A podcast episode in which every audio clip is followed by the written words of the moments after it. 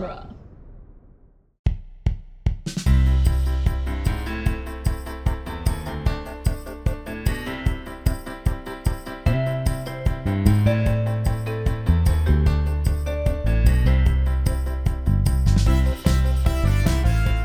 Everyone, and welcome to the Protagonist Podcast, where each week we look at a great character in a great story. I'm Joe Darowski, and this week we're discussing Jack Russell and Elsa Bloodstone from Werewolf by Night.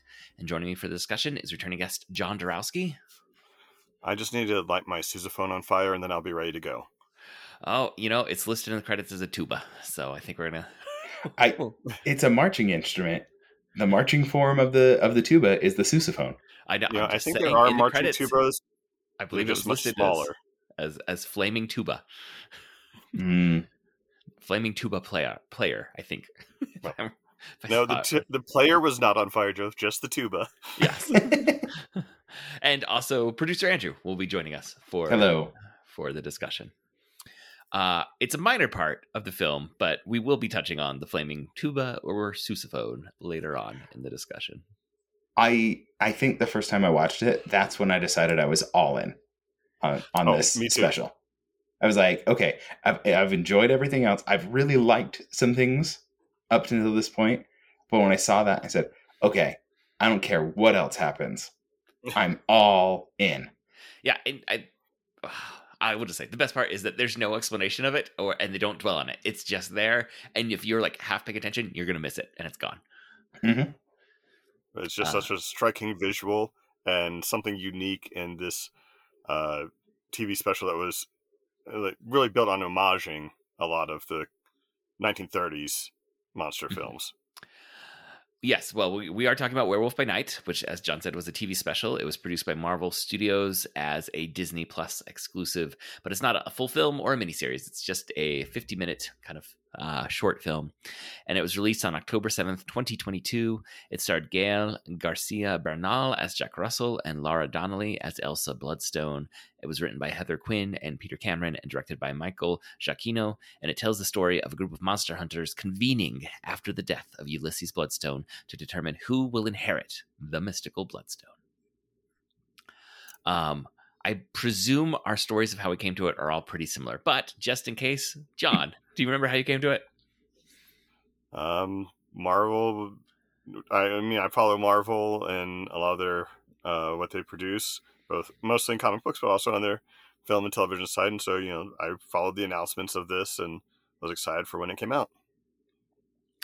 Uh, yeah, it's uh, uh, pretty much the same for me. Uh, just saw the trailer when it was well, saw that they announced they were doing a Werewolf by Night special, and I was intrigued. And then I saw the trailer, and I liked the tone that the the teaser had, uh, even more than like the idea of a Werewolf by Night special. Because you know, you never know what direction they're gonna they're gonna go with a property like that.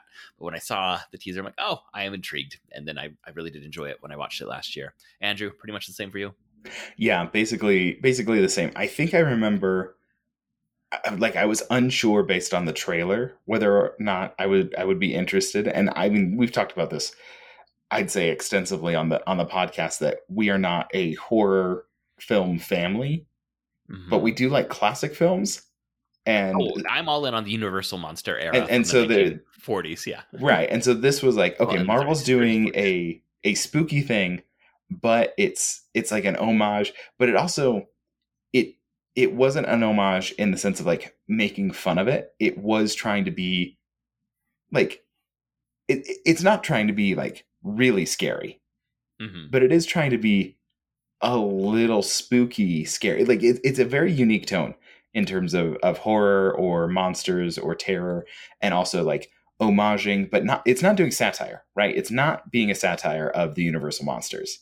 It is Right. taking it seriously as like this was a way they made film and it was scary for people. Hmm and and there's moments in this that's like it's not played for laughs but like you can both be scared of it and and laugh. I'm sure we've talked about before like the the blurring of the line between like horror and comedy. Yeah.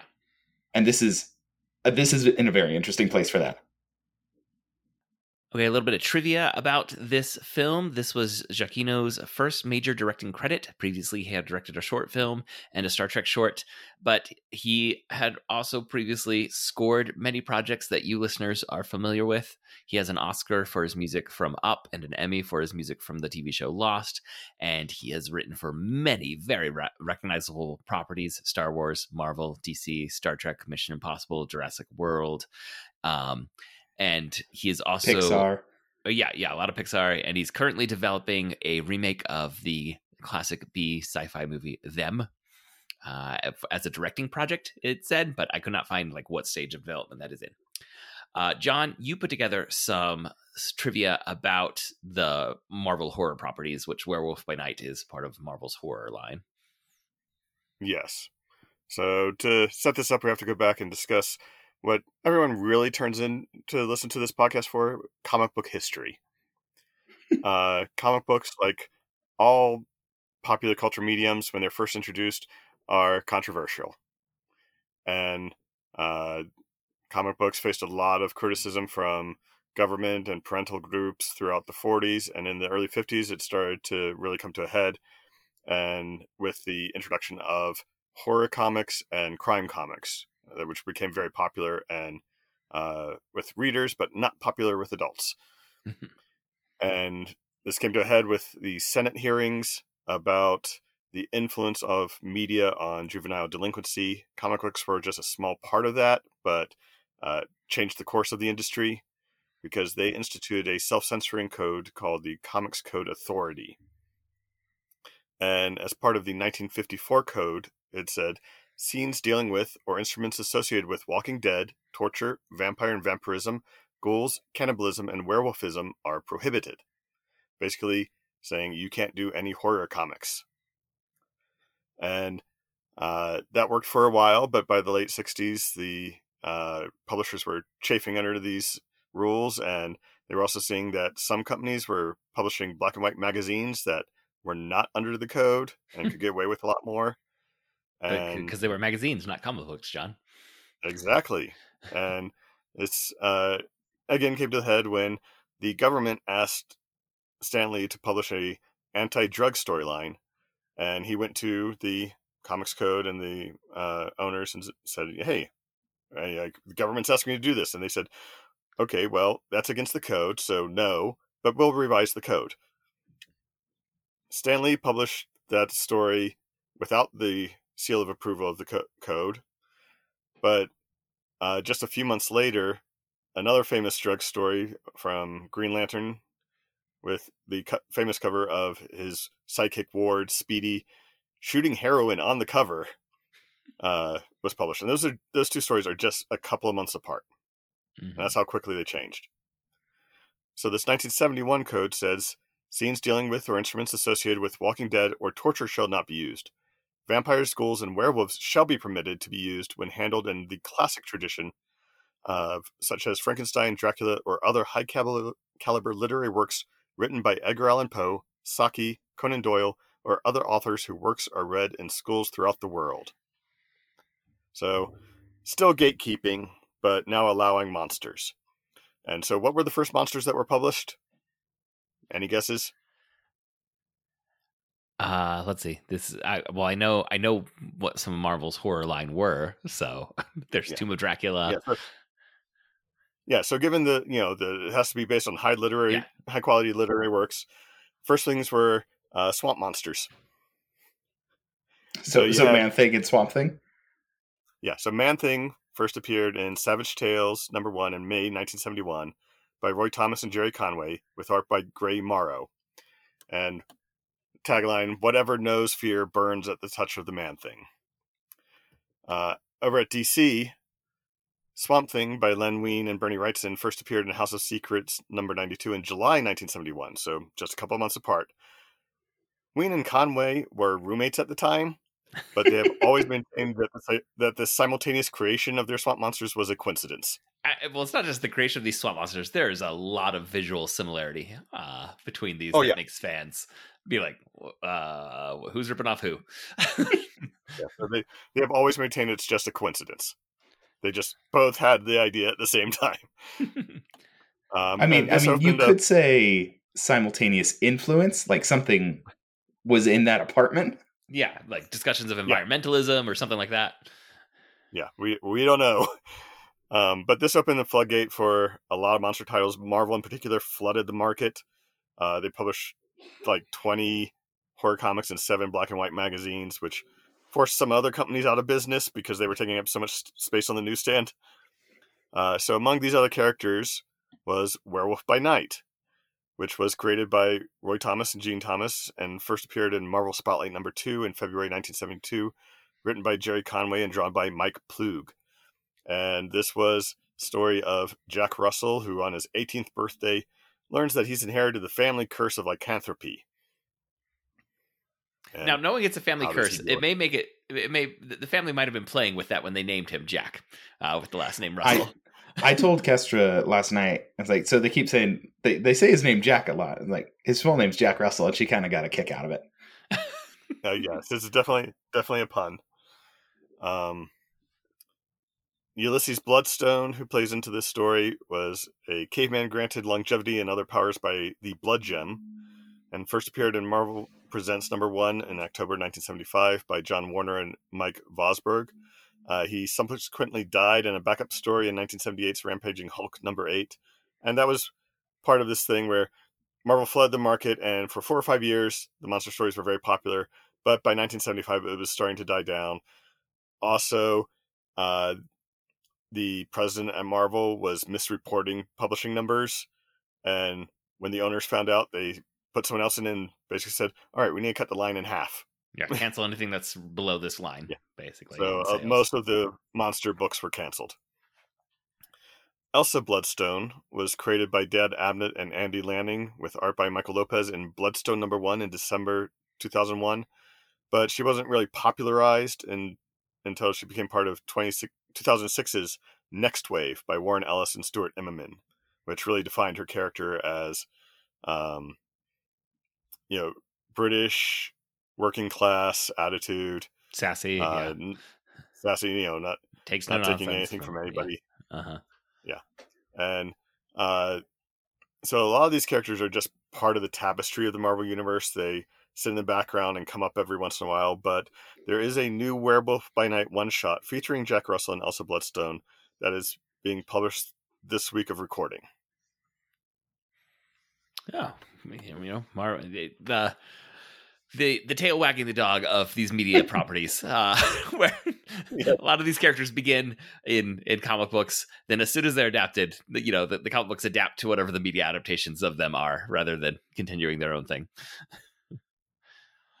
Um, all right. Well, we're going to do a full summary of the uh, movie special. But before we do that, we want to thank you for downloading this episode. And we especially want to thank any of the of you who are supporting us on Patreon. If you'd like to support us financially, we invite you to go to patreon.com slash protagonist and support us with at, uh, at least a dollar per month. All supporters on Patreon at any level receive access to our special quick casts, which are shorter episodes in which we talk about the media that we've been consuming that we're not yet covering as full episodes of the podcast. And we also just acknowledge that I have won the uh, fantasy box office game for this year. The game be- has not been called. Uh, There is still time on the clock. Aquaman, The Lost Kingdom could really come through for you.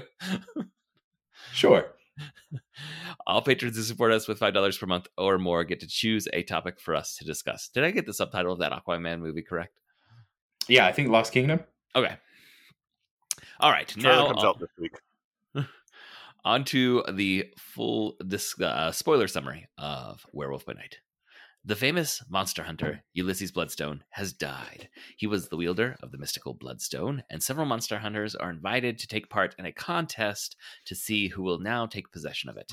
His widow, Verussa, welcomes them, then opens Ulysses' casket to reveal that his corpse has been turned into a Frankenstein monster esque animatronic with a recorded message to welcome them. Like, think like a carnival Mm-hmm. you know, animatronic thing. This was a just a fantastic touch.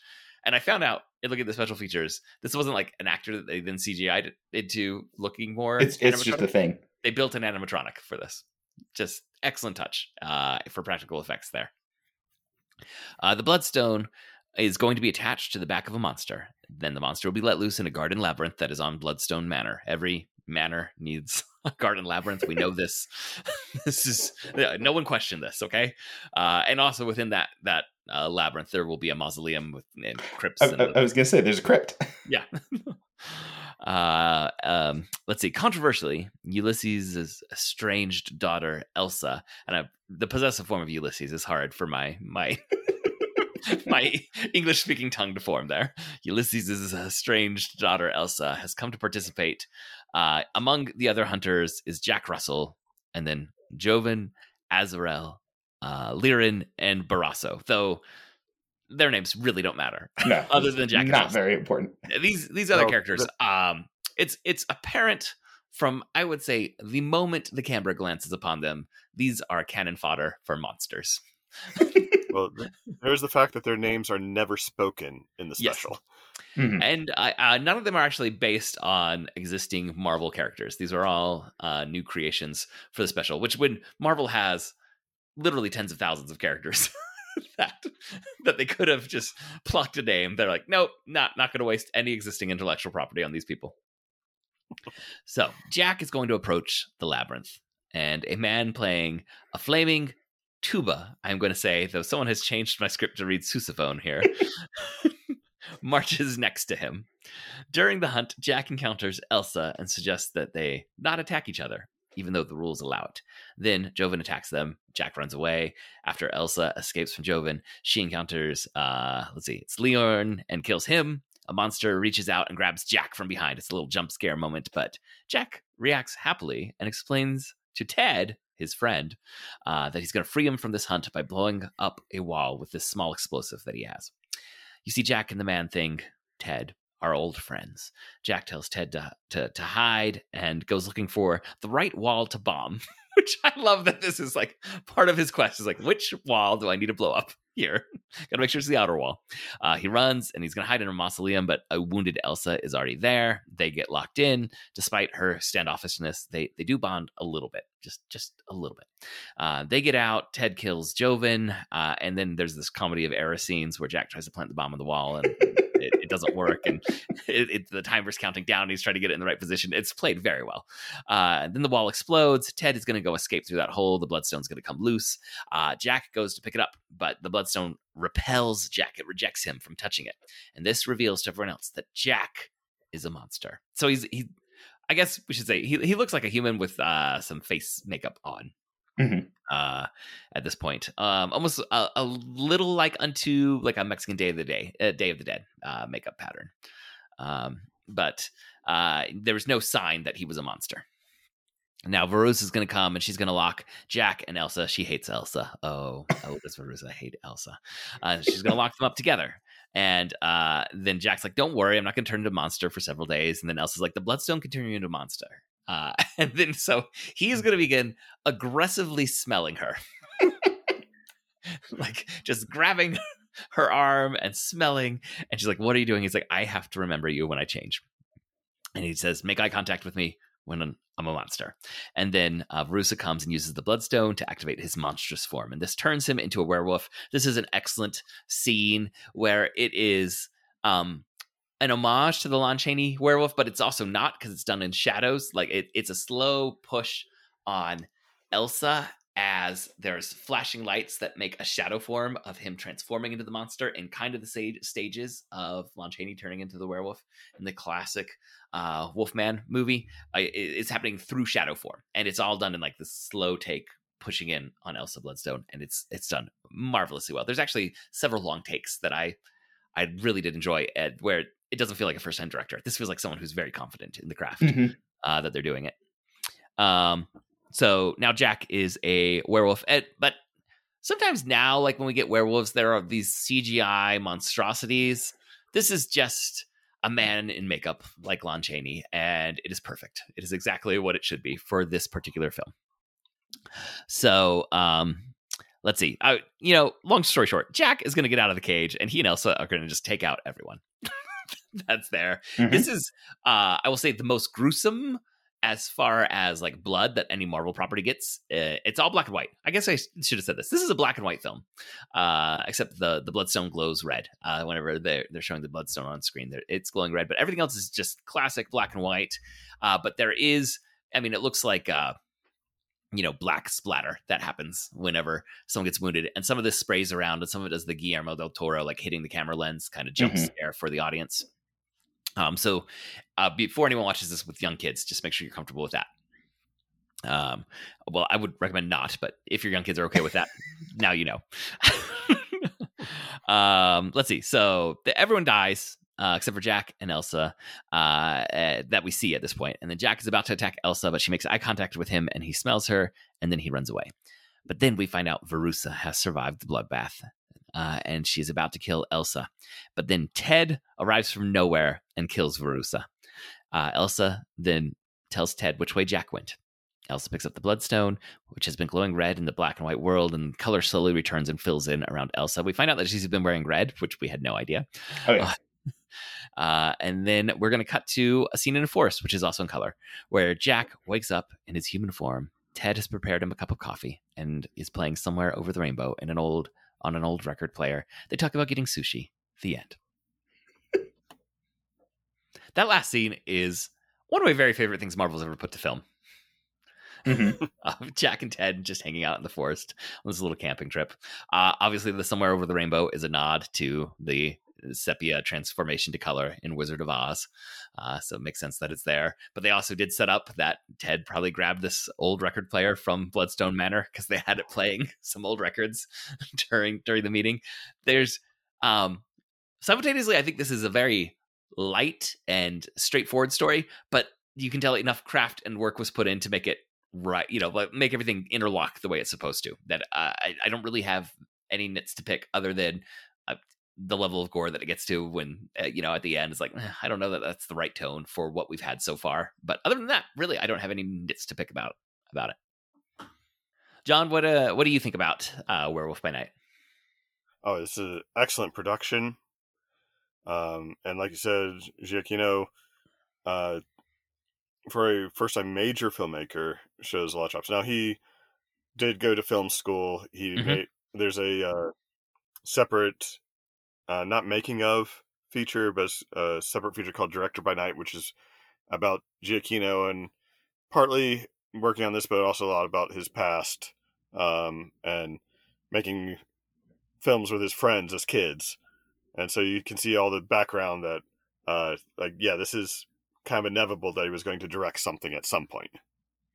Yeah, um uh, yeah the, and that uh I, I, only started that special. I was not able to um to finish it before recording but it really does kind of like humanize him as a storyteller and it makes you appreciate the choices that he's making. Um yeah. and give you oh we should also also mention he wrote the score for the special as well. Mm-hmm. yeah and it's interesting. It mentions that he he went to film school and was taking classes at juilliard on the side yeah. and it's like, oh, as, as one does. You're one of those people. Oh, oh, you're a genius. yes. Um, and then uh, he begins by scoring video games, some that are tied to some Steven Spielberg productions, and that kind of gets him uh, on. I think it's J.J. Abrams' radar first, and J.J. Abrams yes. pulls him into yeah, scoring some of his productions. And as we noted in the trivia, he is now um, just scored so many major thing, you know, major themes, and his music is um, you've heard it even if you don't know who the composer is at this point. Mm-hmm. And and basically every award except the Tony. Yeah, it, it, has got to come at some point. So he's going to do something, right? Eh, if it, if that's what he wants. Andrew, do you have any major reactions or, or initial reactions about Werewolf by Night that you want to share? I just I really, I don't know. It, it's really hard to nail down like what it is that I like about it so much. But I remember just like latching onto it so completely early on in the film, even even before the the flaming tuba. I was like, I think I really like this, and I I don't know what it is to try and describe it for someone else or to say like, oh, this is the kind of thing that I really like, but this had it you know this like this has one of those like indescribable there's something to it, a tone or a style or an attitude. It's really smart, but it's not showing off. But it, it like everything's really good in it, but it but it doesn't feel like he's trying to show off. Yeah, I, I would say like it is doing exactly what it needs to at all times.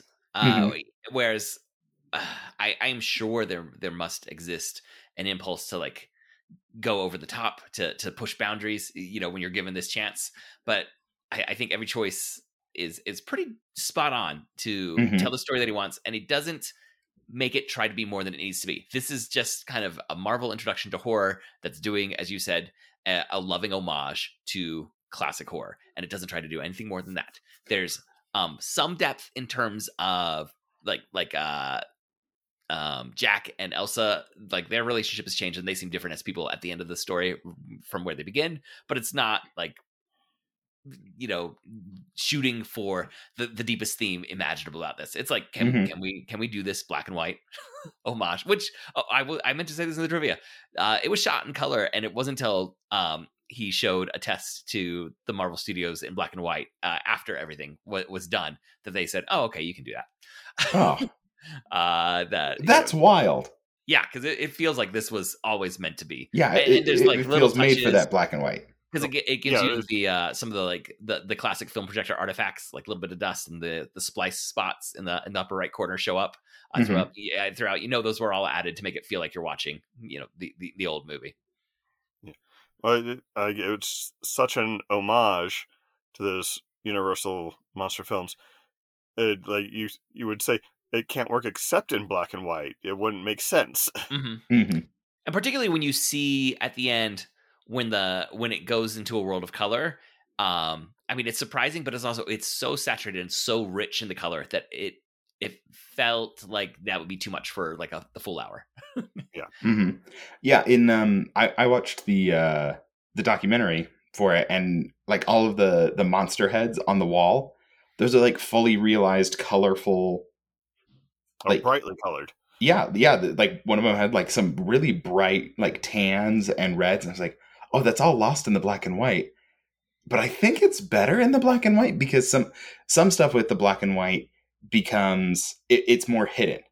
Mhm. You know, you can't see as much detail on things in the black and white. And I was like, I think it's actually it, it hits the tone better in the black and white because I can't quite see that monster clearly. And if I Oh. could see it completely clearly, then it's like, oh, then it's not as as mysterious and evocative, and it's it certainly doesn't like give me the sense of oh, that's a monster as much. yeah and Well, going in black and white really evokes the gothic a lot better than if it had been color, and uh, it forces you to engage a little more, but because you're using your imagination to fill in those gaps that would normally be filled in by color filming.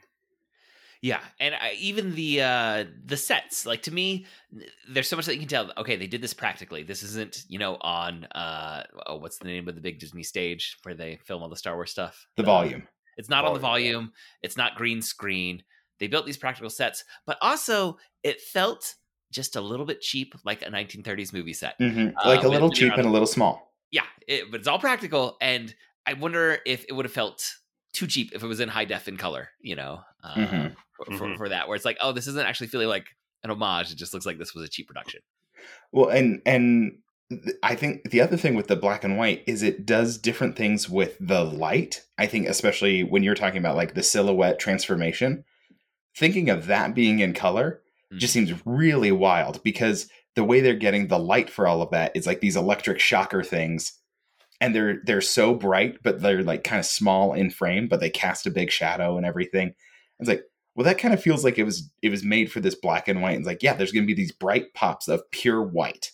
Hmm and that's what's going to cast the shadow. And like and it and it's you know intermittent right? As they as they shock and then they pull away and they shock and then they pull away and everything. Like that feels like it would be a huge mistake in color. Hmm yeah, I'm, I'm very happy with what we got uh, for it. Just for all the like the tonal and the thematic things that you all are saying, it really does feel like Black and White was the right choice uh, for telling this gothic Marvel story, for being an homage to 1930s Universal horror films, uh, for some of the way the, the the effects end up being feeling in the black and white versus what they would feel like in color. I think I think it definitely was the right choice. I think the the the true like genius of this is making so many of those perfect little choices it, it, it, elevates this more than having like one amazing fight sequence or one amazing bit of choreography or one amazing camera movement. Like no actually just having all of these small choices and having all of these you know moments where it's perfect. Okay this is a comedy beat and we're just going to nail it perfectly. This is an emotional beat and we're going to you know get it just right just the right amount of of emotion and and tension to it and, and all those kinds of things. All those little things add together to make this just really wonderful. I think of when i think it's even before the animatronic starts talking and um it, what's her name? Verussa yeah verussa eh, she's got her igor guy. Oh, yes and but um one great casting. Verussa i recognize her as Bebe from frasier and just mm-hmm. she's so good in these kinds of things. But she walks behind the casket, and you can see like a, a this side up, like crate panel, yes, on the back of the casket, and it's like that is an amazing thing. That is like it's just a joke for us as the audience, like watching it. And as she walks by it, it's like she's like trying to she so she's like reciting this dramatic thing and she doesn't say anything as she walks behind the the casket and it's almost like she's looking at it it's like i have to keep it together this is supposed to be somber. yes, but I know that there's this dumb packaging feature on yeah, the back we, of this we casket. the back of the casket, basically. Mm-hmm. But it, uh, like, like it's name... like she she oh. she has pause um, as she does this. She's like, "Oh my gosh, we're I am trying to give this gravitas, and, we and we're so cheap." Do, we did not do the Steve Jobs make the inside as beautiful as the outside. Mm-hmm. um, kind of perfectionism. So the uh, the helper is Billy Swan is the name of the servant. Um, and I think you were going to talk about where you're going to mention the when he goes and cranks the animatronic to get it like oh, gear. The gears. That is that is a great moment. But no, the moment I was really thinking of was like when she walks around the back of the yeah. thing. And it's like that's just a perfect tiny comedy beat. Another one of those like if you're not paying full attention to the show, you're going to miss something fantastic.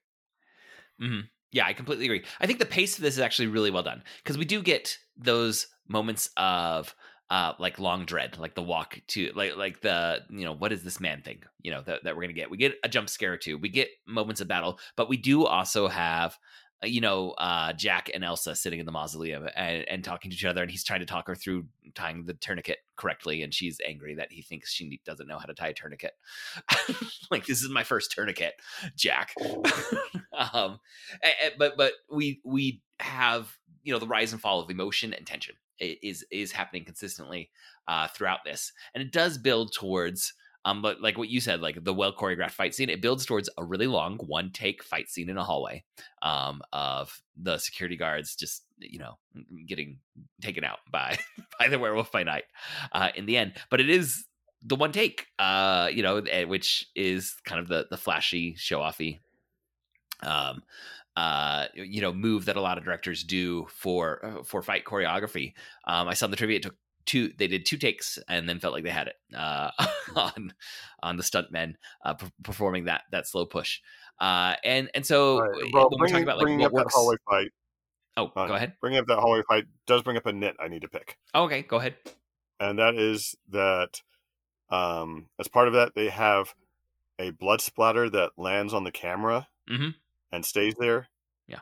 Which you know, partly to help obscure all the violence that's going on, and uh, but I don't like that in any film.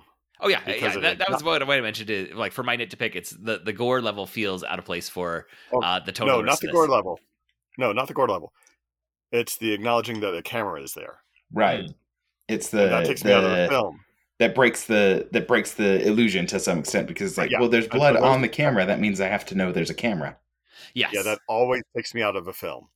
Yeah, it's it's something that uh, I never liked that. I, I think I first saw kind of, I, and I'm sure it had happened sometime before, but it, it seems like Guillermo del Toro brought that more into the mainstream in the early 2000s, and it's uh it's something that does stick around and it does like make you hyper aware of the you know the the uh, essentially the proscenium you know of yeah. uh, uh, that there's this barrier between the storyteller and the uh, and the audience. Um, but I was just gonna say like overall I think the tone uh uh that uh, the change of pace for this you know fairly tight uh, under an hour uh, special I, I think it's handled pretty well. And I do also want to acknowledge that I think the the very opening uh where they they do some tweaks to like the the marvel special presentation. Uh I, I, just loved all that in terms of again like this homage that um it creates a, a nostalgia in many ways for like things that weren't my childhood. You know yes i watched the old you know universal horror uh films but uh you know that that wasn't like the the contemporary media uh, of my childhood and the the like special presentation by Marvel Studios stuff that felt like more like a 70s thing but it just felt right to have on this. There's there I don't know why I have this in my head but there's like a particular and so maybe this associates more like directly with your childhood but there's something about the 80s that was like trying to recapture stuff from those early films, you know, black and white horror films and, and the Universal monsters, there's something in my mind that says like, well, people who grew up in the 80s loved that stuff from the 30s. well, it, it's uh, it was something that was now entering enough that uh, you you could get a lot of uh, cheap re-airings of those on cable as as cable started to expand in the 80s. So it was just constantly available uh, because of the explosion of cable channels channels that needed content. Mm-hmm. Well, what I also remember is I believe it was the school library, had a series of books about those classic monster movies. it was like it would have the like the eh, you know Frankenstein or the Invisible Man, but there was also like this orange part of the cover is what I recall, and I remember diving into those as a young child. Um, uh, is there anything uh, about the characters themselves that you want us to highlight in this discussion? I well, I, I, think Jack well, yes, Russell might be one of my favorite MCU characters. Just like the way he comes in, he has like he has a humility about his presence there. Like they get to a point where they say, "Oh, you actually have the most kills out of anyone here," and someone looks at him like, "You?" He's like, "Yeah, yeah, I do." And so there's like this humble confidence where it's like, "I didn't need to brag about this, but I'm also not going to downplay it." Now, I will say, I guess now that I'm thinking about it, there is a little bit of mystery about how he got invited in and what they think his kills are. Because he, he does kind of say like well i'm not killing monsters like these. And it's like well, what what are you like, i think at some point he says like when when i hunt it's as a werewolf. Yeah but it's not like all what, my kills are are from werewolf form. Yeah but it's not kill what is it like uh, what are his kills? Is he killing bad guys? Is he killing you know? Because because everyone else it seems to be like my kills are monsters. Yeah uh, like i i went and hunted down a a Bigfoot. um, and, and so there is a little ambiguity that's left there about what his uh, um, it, what his credentials were, I guess, to get in. Yeah, how like how is this tallied? It, it begs some of those like administrative questions because they have like medallions mm-hmm. that signify that they are inducted. They have enough enough kills to to be present and everything's like who's checking this? What's and, the, and he, what's the provenance he, on all of this? When he establishes like his friendship with Ted, like part of me was like, is did he con his way in? Is that what we're supposed to be reading this as? But it, it doesn't really matter. But it is something that I did kind of like. I still have the question there. Mm-hmm. And then I also love when when he's trying to protect Elsa, and she she asks if it works, and he just kind of he's like he's kind of sad about it. He's like once, like it, it worked once. Like it, it suggests to me that he's tried it more than once uh huh. But it did work once. Yeah, and it, it has not worked other times. That he he ended up killing someone that he he really wishes he hadn't. Oh yeah, yeah. So he I, his speech inside the mausoleum about you know like family relationships and something like I don't know what it is, but this is this guy's great. You know, he's just got a yeah. I I think he has like he he doesn't have a lot of bravado or anything like mm-hmm. that. In fact, I think he has zero bravado, zero machismo. but but he's like competent and confident to some extent and he is like trying to be in control of, of situations like oh we're fine i've got five days uh, yeah i i really really enjoyed his performance um but I may have liked uh, Elsa even more, um, and that is uh, Laura Donnelly as Elsa. Uh, they they have wonderful chemistry, and it's not like Not romantic. romantic. Yeah, not not like romantic firing off the screen chemistry or or anything, but just something about how they're choosing to play those two characters makes me want to see more of them in a scene together. It's it's like trust chemistry. hmm Yeah, and, and like at the end, you can tell like she's glad that Jack survived, and he asked Ted explicitly if she survived, and you can tell that he's relieved that Elsa, uh, you know, was wasn't killed. Um, so you know, I, I think there's the implication that we may have some more Elsa and Jack stories that we could tell within this. I hope Marvel chooses to, but uh, it seems like Disney's tightening the the the, the purse strings. But on. this is the sort of stuff that should sneak through. Yeah, I know, but uh, Well- it does seem like uh, they're looking around and like, wait, why? Why are we producing that? Is that going to give us any new subscribers? I don't know, but I like it. I'm glad it's on Disney Plus.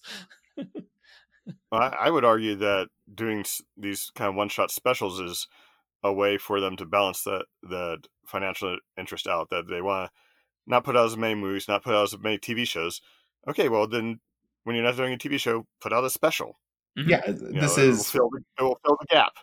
th- this had two sets and 10 actors Yep, and you know it's like this is pretty small scale and and, and it was also a new director, so you're letting them get chops for Mhm. like, is this someone that we're gonna, you know, give give a bigger opportunity to in the future? But also that means it's a lower lower uh, budget, I'm sure, for the production as a whole, but also paying your director. Like this isn't bringing in a blockbuster director who's used to, uh, you know, hundred million dollar plus budgets. and then um, if you if you want to test out Nor is it giving characters a first. But, sorry john what was that All right. Nor is it giving a first-time director a two hundred million dollar budget for a Mhm. blockbuster tentpole. hmm Yeah, potential flop. And- know, and i think this is a really good way to test out characters because sometimes like okay six episodes is, is a lot of commitment to play with characters that might not hit really great but 55 minutes you know okay well maybe you try out moon knight in this instead of Mhm. having to do a lot of moon knight lore you can say okay let's get a little taste and Yeah, see and what we do with that and you can build lore into it but also it's like well we can give people more if they want it but if you've given them more than they care for you can't you can't like unserve that plate or you don't have enough story for the six hours you need to fill. hmm yeah. so i'd rather uh, have i'd rather have at this point like five of these and three shows than like two of these and eight shows Yeah, I was gonna say of the post uh Endgame Marvel products, I, this and the Guardians of the Galaxy Holiday Special are two of my very favorite. Like they're they're at the top, uh, you know, in, in the top cluster there of uh, Marvel products that, in what has been, I think, a creatively uneven stretch uh, since they finished their grand narrative. Uh, the, these work really well. I think it could also be a really good way to get. I mean, if it means movie characters, it means movie characters, but to give a, a chance to say, hey, I haven't seen Shang-Chi in a long time. It, it'd be great to see him interact with like two new Marvel characters on, on you know, a relatively small scale. Mhm. I don't I don't need to see him fight a dragon. But if I could just see Shang-Chi like, hey, I'm doing some stuff, I'm doing some some some cool fights, and also I interacted with these two other Marvel characters this hour. Yeah, and um, you know, It, like it fills in the world in a satisfying way. Yeah, and we we did a whole episode about uh like movie calendar where it's like okay, uh, I associate a particular movie with a certain time of year and it feels right to watch that at this time of year. At this point, Marvel's actually has like so many productions and it's so sprawling. It can be hard to get a handle of like do I want to watch a Marvel thing, like which one, how, but to have like this and like the Guardians of the Galaxy holiday special, it gives you like an instant time of year like in like oh, you know what? I might want to go spend an hour uh on this uh and and you know make it part of that kind of like seasonal feeling with it in a way that do I want to go watch 23 films? Does- doesn't necessarily feel like a, a handy uh, media choice. Well, and you could you could even use it to fill in little stories that have been told in or or referenced in the Marvel properties. If if they used a Fourth of July one of these to just say, okay, for one hour we're actually going to have uh, the the Winter Soldier interact with Isaiah Bradley in the seventies. And it's like we're gonna we're gonna have that little story. I'm like, well, that sounds pretty cool, actually. Yeah. All Yeah, right, no, I like that, um, that they they they have created enough space and enough characters that just and, you know doing a little mix, or as as we have with this one, you know, it's just a brand new uh i- introduction of of of a character, uh, of- well, of a couple characters that I don't know if Marvel ever is going to do anything with Jack Russell and Elsa Bloodstone again, but I liked these characters. I wouldn't mind to see them show up in a different thing. Uh, like it, it would make sense if they showed up in a Blade movie if they ever actually go into production on that. wouldn't, wouldn't feel out of place there. Uh, all right, I would like to circle back to the characters because, as I've probably mentioned before on this podcast, I'm working on a dissertation about the influence of the Gothic on superheroes. This is right up that alley, so I have some thoughts. Okay, let, let's, So let's go into it. All right, so building off what you were talking about, Andrew, the Jack Russell appearing kind of humble uh, and such. He's certainly dressed differently than the other monster hunters. They're all in their hunting gear, and he's in a three-piece suit. Uh, very stylish suit, I should say. But this goes into this aspect with the werewolf about what I would say is about masculinity, where um, it's about the divide of masculine roles. So he's appearing um kind uh, yeah, I this is probably going too far but you know emasculated he's in that direction whereas the werewolf form is hyper virile hyper masculine Hmm. uh and so it's playing on these roles and with the idea that uh no one can perform all of the gender roles that society expects. Uh, you know, Barbie movie had a big speech about how women can't reach all these role these expectations that uh, society has for uh, femininity, and the same is true for masculinity. And the werewolf here is playing on that. Uh, it's similar to the uh, Incredible Hulk Bruce Banner dynamic uh, dichotomy in uh, that character, which Or is also the, a werewolf uh, character in some ways. Yeah, the Jekyll and Hyde. Yeah, and so, uh, his his uh, kind of humility and like he's also the actor is visually smaller than everyone else, all these other monster hunters. Um, uh, they're like they're all most of them are very masculine. Even uh, there's another woman uh, who's not Elsa. I sorry, I don't know her name. She's just in white fur and very tall. Uh, so I will she get that has for you in just a second. She's has That's this Azarel. masculine. Yeah, she has this masculine appearance to her.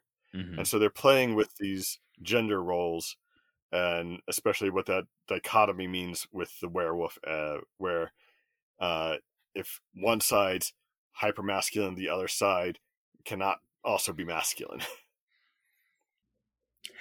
I, I, really like that concept for for how he presents himself. You know, it is it is that contrast, and and it works well with the way. And this, I feel like this is.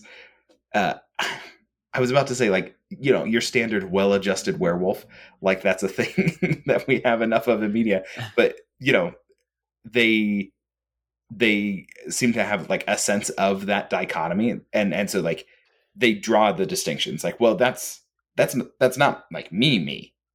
Like i'm like this and and that's a, a different kind of thing.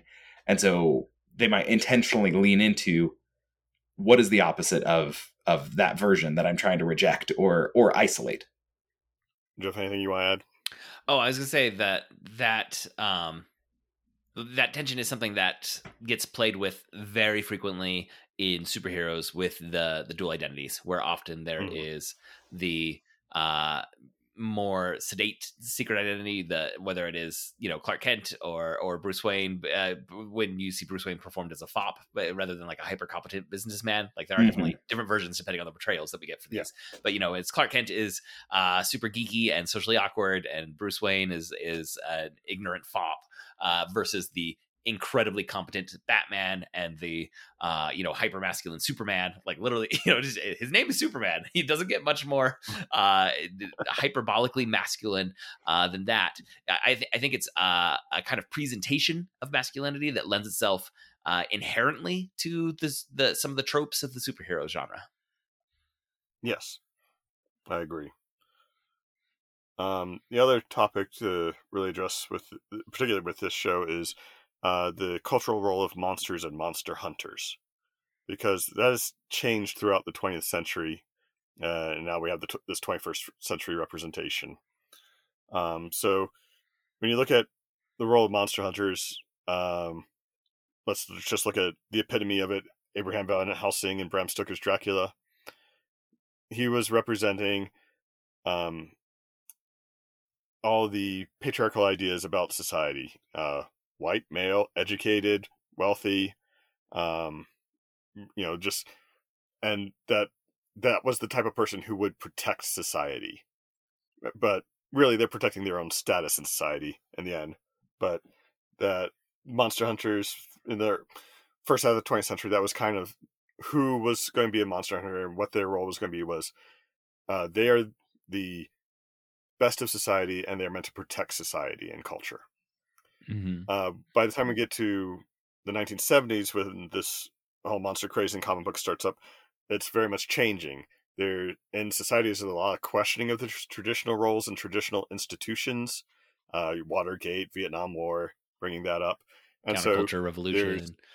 Yeah, and so with those countercultural revolutions, there, it's also bringing in more voices, more diversity, and part of what we see in the horror stories is the monster gets a voice. Mm-hmm. Before this, the monster was the uh, often an object, and they were what Julia Kristeva calls abject. They were uh, outside society, and um, when they start getting their own voice and telling their own stories, they get folded into society as part of that counterculture, and the monster hunter representing those traditional institutions becomes the villain. And we see that here where uh, the monsters, Ted, the man thing, and uh, Jack the werewolf, are the heroes, the protagonists of the story. Um, and I think it's really interesting that the actor they got um, is Mexican and they let him keep his accent. Mm-hmm. They wanted this to be a Latino werewolf. And so that's bringing up that idea of um, minorities fighting against this patriarchal power mm-hmm. of uh, you know the the monster hunter with the most presence is the white male. Yeah. But all these monster hunters uh, are now outside society. They are portrayed as monstrous um, whether and that's physically marked that most of them have facial scars or facial tattoos. They're marking or, uh, themselves as Azarel almost looks like a cadaver. yeah. Well, yeah. And she's just tall, mm-hmm. which uh, you know is not what the standard beauty for a woman is. Yeah. And so they're uh, physically marked out as separate from society, whereas the monsters now are trying to fit in or at least more sympathetic to this diversity point of view.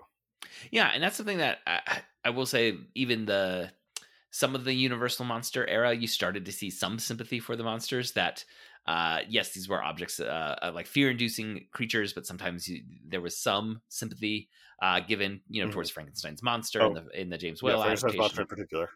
Um, and uh, and even to to a degree, uh, you know, something like King Kong, you know, where the, there's um, a sense that uh this wasn't like a, a, a being of evil. Uh that was there's just misunderstanding between our culture and their culture starts to appear but i think you're right in saying that there's been a major shift towards often centering and, and turning into the protagonist uh you know the, the, characters that would have been the you know the, the protagonists would have been the the monster hunters or the potential victims of the monsters. Now often we we see much more from the point of view uh of uh, of the the creatures Mm-hmm. All right. Any final thoughts about Werewolf by Night?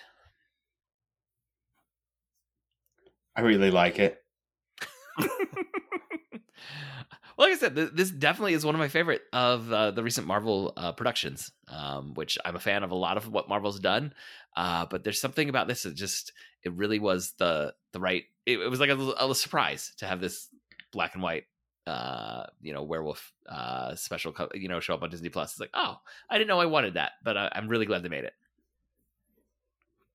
Well, one one final point about this changing role of monsters and monster hunters. Uh, mentioned before that most of these monster hunters are not named in the show; they are nameless. Mm-hmm. Uh, but you have the man thing is called Ted. He's never called man thing. He's called Ted. Right. Jack is called Jack. It's very humanizing names that Hmm. are trying to make him seem normal. Yes, yeah, I think that is a good note. That um, like for for comic book fans, we see that face and like, oh, it's the Man Thing, um, who is a character that rarely is the center of a Marvel story, but it seems like a lot of writers want to like float around and like just do a Man Thing story. Um, uh, and I liked that uh, he's just Ted in this. Um, when Mhm. when Elsa, when he like Jack tells Elsa like directly, he's like, when you see him, make eye contact with him and call him by name. And she's like, what's his name? And he's Ted.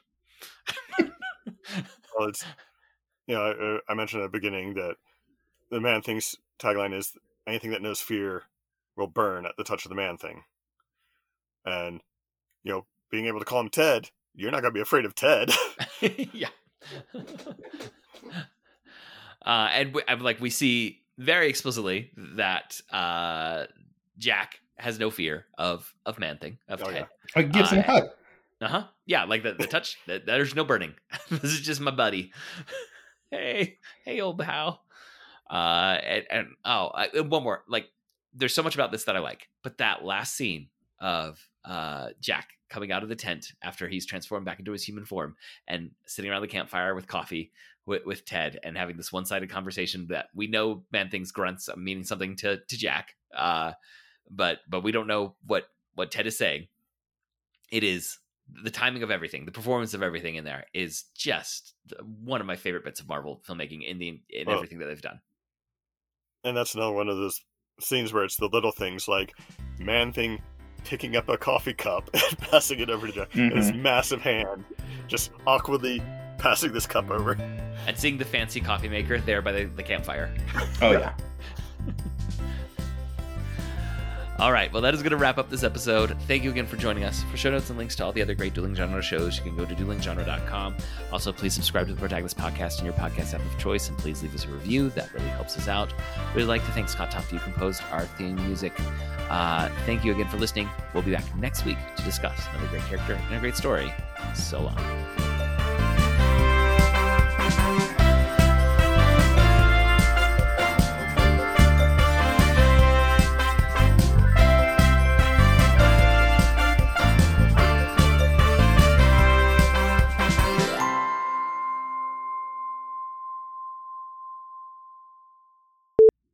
Sorry, baby started crying, so I'm I'm I'm muted at the moment.